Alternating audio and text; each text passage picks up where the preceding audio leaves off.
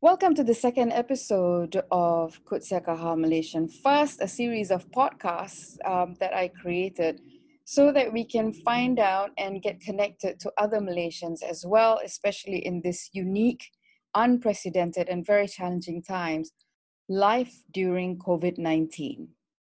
There's a quote on mental health that I'd like to share. Mental health is not a destination, but a process it's about how you drive, not where you're going. And that quote was from Noam Shpancer, PhD, who is a specialist and expert in mental health.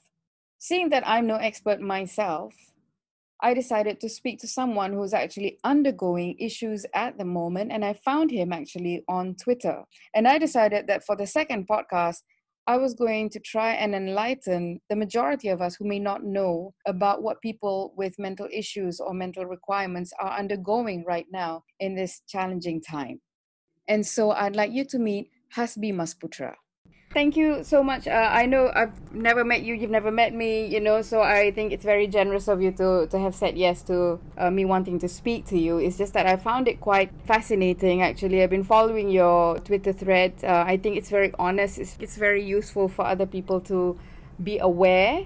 Oh, sure. I mean, uh, it's appreciated that it's uh, useful to some at least. Uh, so, of course, yeah, I'd like to add a uh, disclaimer. I am speaking from experience as a patient uh, as a peer for other mental health uh, patients, uh, but I am not a mental health professional. If you need help, seek help from a mental health professional first.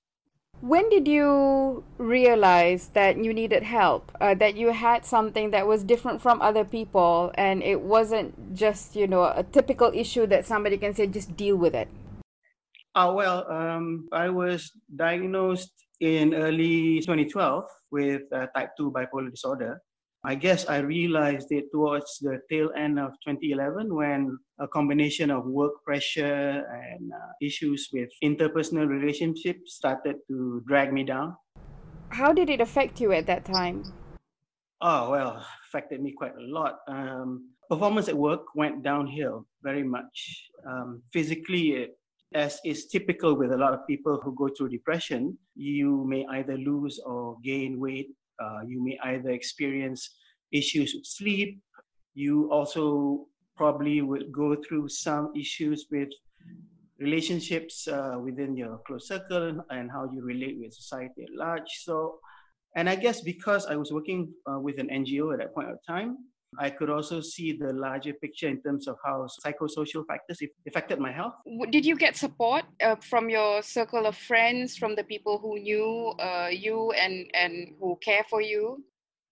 I, I, I won't say no, um, but I would say some of the support was not the support I needed. Some of it was very negative.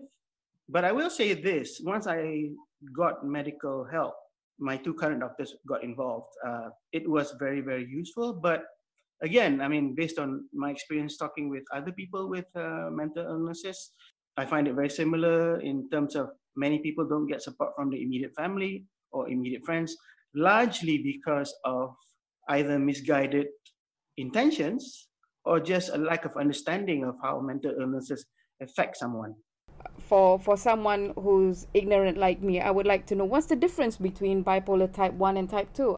Okay, uh, without being overly technical, there are actually about four types of bipolar disorder. I guess the most well known would be type 1 and type 2. The major difference between type 1 and type 2 is that generally bipolar disorder is marked by going through different phases of mania, which is uh, periods of heightened energy and depression. Uh, type 1s generally have a longer and more severe periods of mania compared to type 2 and type 2 experience and longer periods of depression. How can someone like me who has very limited knowledge on how to reach out and support someone how can i be a better friend and be supportive? Okay well i guess i would look at it and i have continued to look at it from uh, a micro and a macro view. In terms of a micro view um, if you want to support someone with bipolar disorder, educate yourself on what it is.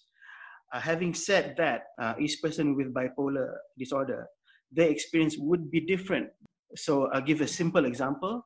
some people with bipolar disorder going through mania sometimes will experience a diminished capacity to make decisions. So some would go on ill-advised buying sprees spend all the money and end up maxing out the credit card, ending up in debt. Uh, again, I'm, this is just a general example.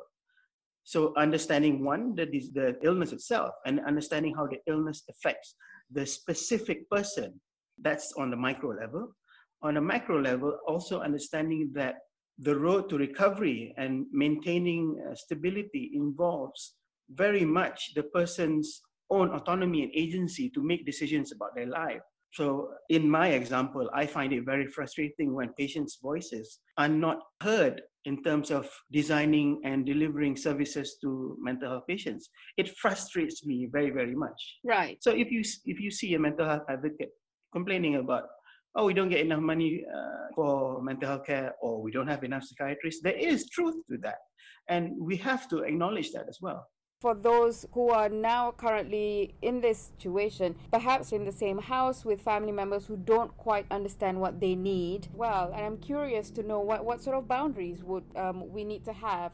Okay, well, that's uh, actually a very good question. Um, going back to agency and autonomy, a lot of people right now I see are going through grief. We're grieving using pop culture references. We're either going through denial, anger, bargaining, depression, or, and acceptance. These are not linear stages. We can jump from denial and anger to bargaining and depression from hour to hour, minute to minute. Um, and I guess in terms of having boundaries, it's when someone expresses these feelings of going through anger, when these feelings express themselves through their um, through their habits, through through how they act throughout the day, we have to understand that one is not personal. Right. Two is completely, completely, completely valid to feel these feelings even people without mental illnesses are going through these stages. Uh, it's just that some some of them don't understand and don't know. I agree. I, I think i think one of the reasons why all of us are so obsessed about food is not just about us being malaysians but we're seeking comfort in food. Oh yes definitely. If i can digress a little bit there have been studies done by evolutionary um, biologists to understand where does bipolar disorder come from and why has it not been bred out of human beings at this point? So mm-hmm. one of the theories uh, posited was that it arose during the times of, of when we had um, ice ages, where the summers were very, very short right. and the winters were very, very long. So these periods of heightened energy help during these short summers for us to prepare for these long, long winters and these long periods of depression, or I would say maybe low grade depression, help with social cohesion when we were stuck in caves for a very long time and we needed to depend on each other for our safety and for the continuity of our own survival. Seeking comfort in food is exactly the same as you would see a bear preparing for hibernation. Right. For, for someone who suspects that they might be bipolar, what are the signs that they should be looking out for and how can they find out whether they are? Uh, okay. What are the signs they should be looking out for? If you're going by the medical definition, everyone goes through feelings of sadness, feelings of being happy, and a lot of uh, misconception revolves around the idea that bipolar disorder is just mood swings. And the thing is, everybody goes through mood swings, and that's perfectly natural, that's perfectly understandable. We go through mood swings as the day progresses. We respond to the sun, we respond to the moon, we respond to people around us. But if the period of depression that means a lack of interest in normally um, pleasure giving activities like hobbies, um, hanging out with friends. If a loss of interest in food, changes in behavior of sleep exceed seven days or more, and they interfere with your day to day functioning, this is a danger sign. And what you can do is refer to a general practitioner. Any doctor should be able to give you a, either a referral letter to seek further help or should be able to administer a very simple test. It's a questionnaire. But once, if you see that these patterns of depression and mania start to interfere, and this is key, this is key to di- the diagnosis of bipolar disorder, continuously for seven days or more, this is a danger sign. With the situation that we're in now, those who are living alone, how does one cope with this feeling of isolation? Okay, well, one is if you cannot access help, get together a self care routine. My first go to is reaching for a bar of chocolate, which helps with endorphin production.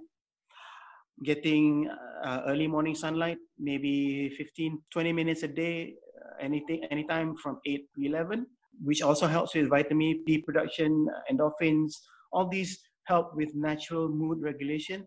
We want to get as close as possible to the natural circadian rhythm, which is following the sun.